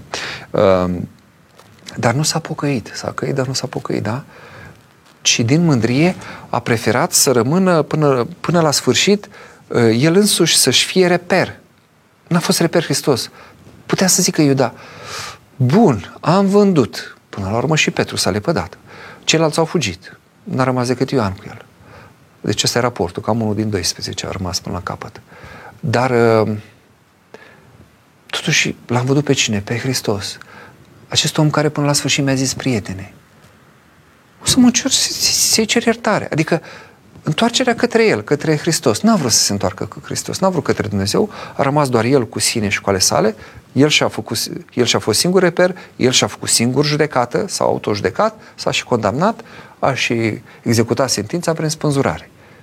Cine ești tu să-ți faci asta? Dacă viața nu e a ta, nu ți-ai dat-o tu, tu ai apărut din de unde nu erai, din neființă, înseamnă că e al cuiva.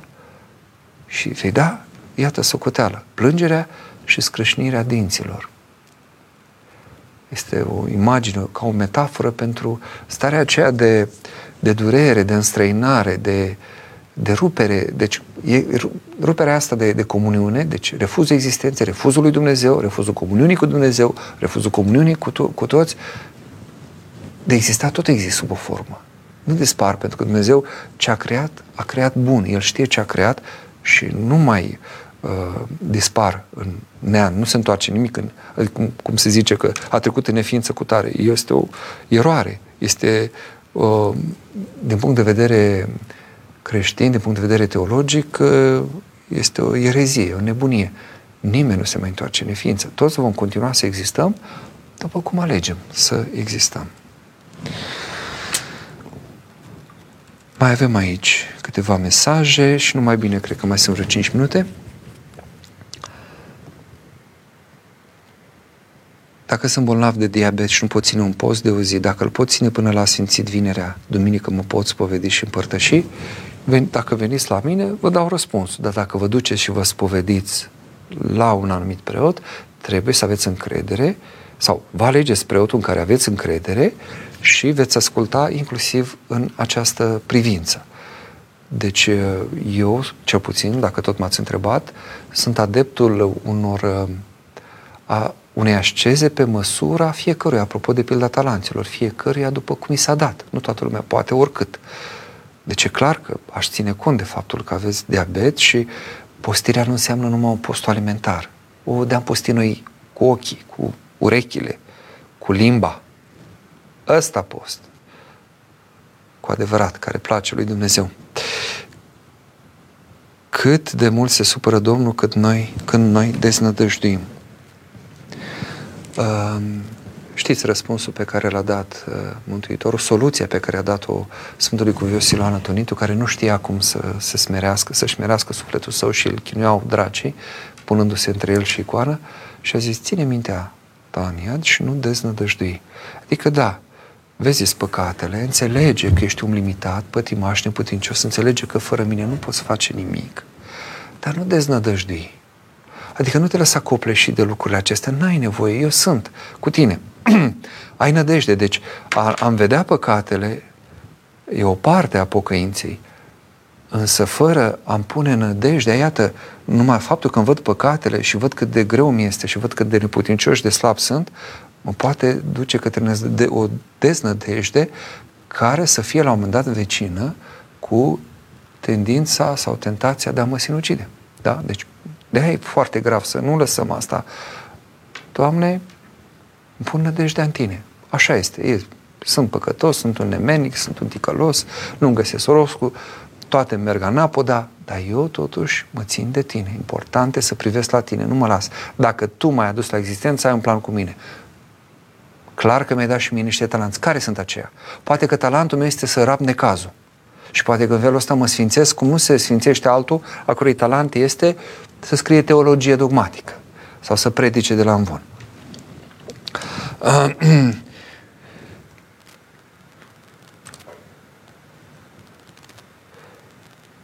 Sunt bolnavă de cancer, fac chimioterapie, mă spovedesc, împărtășesc des, merg la Sfântul Maslu o dată pe lună când se face. Ar fi bine să mi se facă acasă un maslu.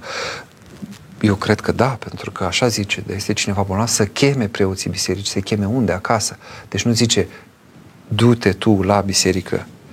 În mod normal, maslul este a făcut acasă. La maslul de obște s-a ajuns așa, oarecum, mă rog. Dar, să zicem, se face și maslul de obște, adică mergem la biserică, noi, acolo unde se adună mai mulți. Dar ăsta este maslul în, în accepțiunea inițială, cea pe care găsim și în uh, uh, Scriptură. Dacă Dumnezeu ne-a binecuvântat cu trei copii la a patra sarcină, la 11 săptămâni am pierdut sarcină, mult spontan. Durerea ne macină și aș dori să întreb unde am mers acest suflet. Nu vă faceți gânduri negre. Aveți nădejde, știe Dumnezeu că acest suflet nu s-a putut naște și nu a fost botezat. Preocupați-vă de propria mântuire, că între părinții și copiii care pierd, inclusiv și mai ales cu cei care au fost avortați, există o foarte strânsă legătură. Căutați să vă mântuiți voi, să vă lipiți voi cât mai mult, să fiți cât mai aproape de Dumnezeu și veți trage, veți ajuta inclusiv pe acești copii care nu s-au născut sau poate care au fost ucis în pântec sau poate care nu au fost botezați. Dar aici e gândul lui Dumnezeu. Am lăsat la urmă ceva foarte greu, nici nu știu dacă am răspuns. Am ce să spun eu. Mă întreabă cred că o mamă, ce răspuns să-i dau fetiței mele atunci când mă întreabă de ce s-a îmbolnăvit de leucemie. are momente când nu mai rezistă greului tratament, plânge foarte tare și mă întreabă de ce, de ce eu.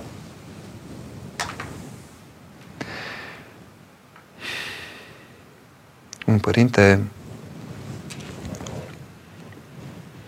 un preot, care încă mai trăiește, de foarte în vârstă. La un moment dat uh, s-a dus la mormântarea unui copil foarte mic, cred că o fetiță de vreo trei ani. Și se tot gândea ce să le spunem la oamenii acestea, la ce cuvânt să le țin, ce predică, ce să spui la o astfel de mormântare. Și atunci, după ce a făcut slujba, spontan au ieșit din el niște cuvinte. Dar s-a frământat foarte mult, era foarte îndurerat și nu știa ce poți să spui într-o astfel de situație, cum, cum poți întări sau mângâia sau cum poți explica ce s-a întâmplat. Sau ce rațiune să-i dai. Și a zis, doar atât, fraților, iertați-mă și iertați-l și pe Dumnezeu. E hm, smintitor cuvântul, știu. Cum adică să-L iertăm pe Dumnezeu? Dar ce Dumnezeu a greșit? Dar, da, în starea în care este omul, nu mai poate. Nu mai poate spune nimic altceva. Deci, uneori e nevoie să vii cu un cuvânt din acesta care apare smintitor, Dumnezeu nu se supără dacă spunem asta. Dar ca să-L ajutăm să iasă din starea aceea. Adică să-l ajutăm să conștientizeze că el învinovățește pe Dumnezeu. Și să spun, iartă-l pe Dumnezeu. Teribil. Ne-am apropiat de final. Deja din regie mi se spune că s-a încheiat uh, spațiul alocat. Dacă Domnul Hristos ar fi printre noi, l-aș întreba cum ne mântuim. Mergeți și întrebați uh, biserica, întrebați preotul, întrebați pe cei care au dat răspunsul. Pot să trec la proscomide, pe fra- ultima, pe fratele meu care a trecut la Domnul, a fost botezat și crescut în ortodoxie, dar adult fiind, s-a botezat la baptiști, apoi la pentecostali. La proscomide nu putem trece decât pe cei care au părtășie euharistică sau ar putea să aibă, poate pe un moment sunt opriți de un canon, ca să se scoată părticele, pentru că se pune părticica aceea în potir, acolo unde se, este sângele Domnului și uh, atunci nu avem comuniune euharistică, dar îl putem pomeni și ne ruga și pentru el, ca Dumnezeu să aibă milă de el, uh, cum știe el mai bine. Vă mulțumesc, să ne vedem cu bine data viitoare. Doamne ajută!